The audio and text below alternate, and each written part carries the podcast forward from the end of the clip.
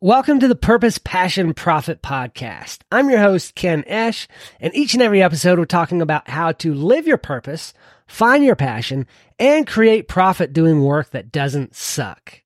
Let's jump right in.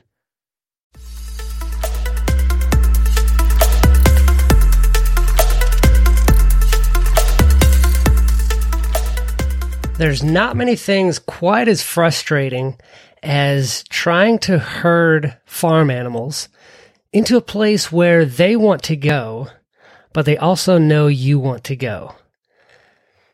Backstory.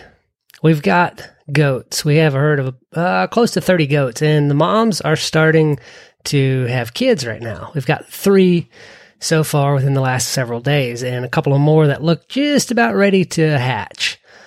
So we're trying to separate our moms from the rest of the herd. And we had some of the babies on one side of the fence and the mom standing on the other side of the fence, bleeding at them.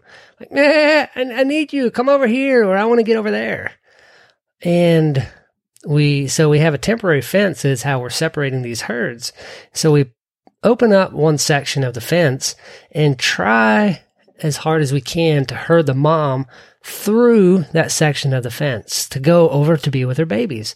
She knows it's where the babies are. She knows that's where she wants to be. She also knows that's where we want her to be. So it is the hardest thing in the world to try to get her to go through that open section of fence.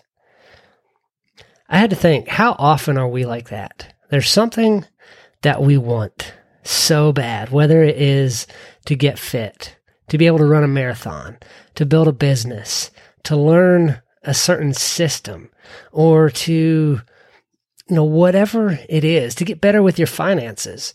And we see the thing that we want, but we're so averse to moving that direction. We, we even talk to people like, how can we do this thing? And they give us the advice and we push back on it we we don't go that direction. We know that what we want is on the other side of that open fence, and we have somebody helping us along there, but we don't move that direction. Why are we so averse to that? Just doesn't make sense to me. It seems like if there's something you want, you go find somebody who's got that thing or who's built that thing or who knows that system who, who knows that specific piece of knowledge and how to achieve it, and you do what they say. Instead, we go ask them for their advice and be like, yeah, that won't work for me, and move on to something else. Why? We're so averse to moving the direction that we want to go, and we stay stuck, just like the stupid goat on the wrong side of the fence from her babies. Don't be a dumb goat. Find somebody who's built the thing, who's created the business, who's got the fitness that you want, who's been able to do the thing for themselves that you want to do for yourself.